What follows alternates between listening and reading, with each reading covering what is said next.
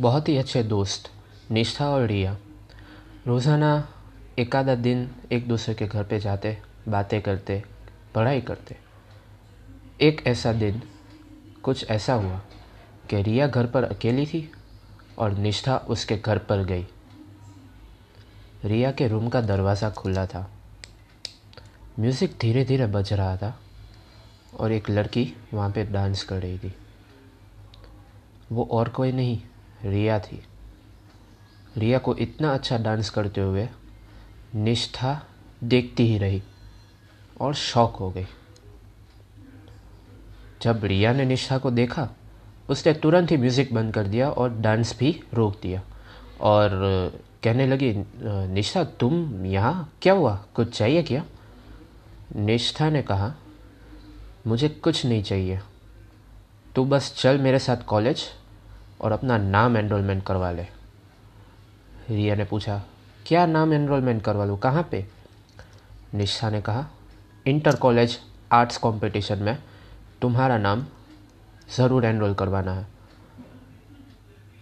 रिया, लेकिन निष्ठा सुन, मुझे ये कुछ नहीं करना। ये तो बस सिर्फ़ ऐसे ही मैं कर रही थी, लेकिन मुझे कुछ कंपटीशन में पार्ट नहीं लेना। निष्ठा ने ज़िद की और रिया को ज़िद करके रजिस्टर करवा लिया।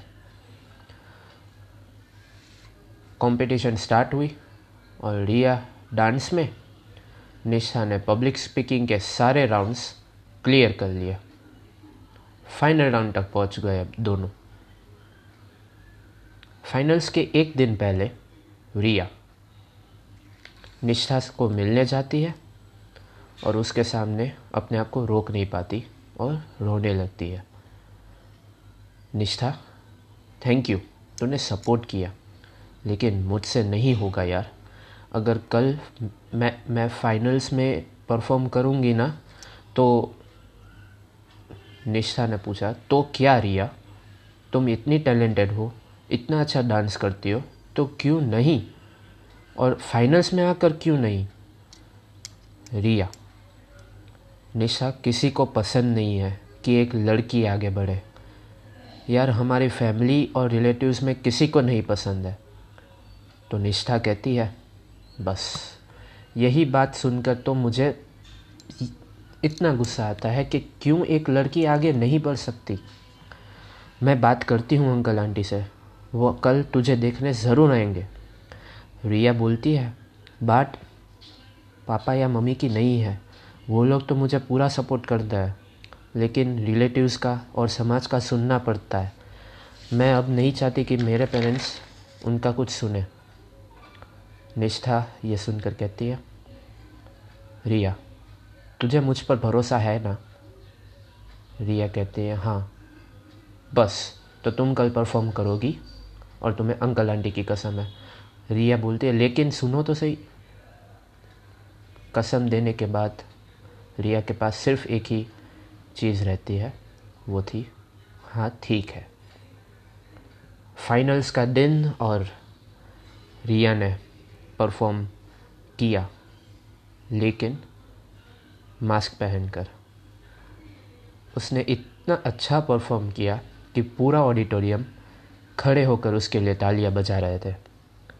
ये ये सब कुछ देखकर रिया ने जब ऑडियंस में देखा उसके पेरेंट्स और उसके रिलेटिव्स भी बहुत ही ज़्यादा तारीफ़ कर रहे थे। और वो सब देख वो बहुत खुश हुई। लेकिन फिर से उससे रहा नहीं गया और वो बैक स्टेज पर जाकर रोने लगी। अब बारी थी निष्ठा की। वो स्टेज पर आती है। उसने भी अपना बहुत अच्छा परफॉर्मेंस दिया। जब रिजल्ट्स का टाइम आया तब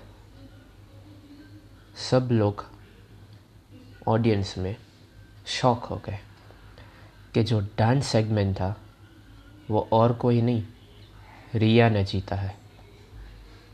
और जो पब्लिक स्पीकिंग का सेगमेंट था, वो और कोई नहीं, निष्ठा ने जीता।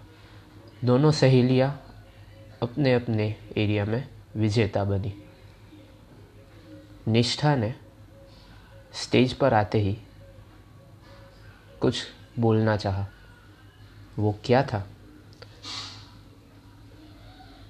मैंने देखा कि जब आप सबको पता चला कि मेरी दोस्त रिया जीती तो आप सब लोगों की तालियाँ कम हो गई। मैं सवाल करना चाहता, चाहती हूँ रिया के रिलेटिव्स और पेरेंट्स से।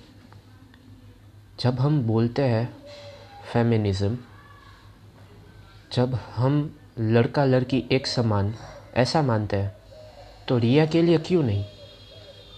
हम लोग क्यों नहीं समझ पाते कि life is not a competition between man and women it is a collaboration I request every parents and relative that teach her that the idea of gender rules is absolutely nonsense do not ever tell her that she should or should not do something because she is a girl. Because you are a girl is never a reason for anything, ever.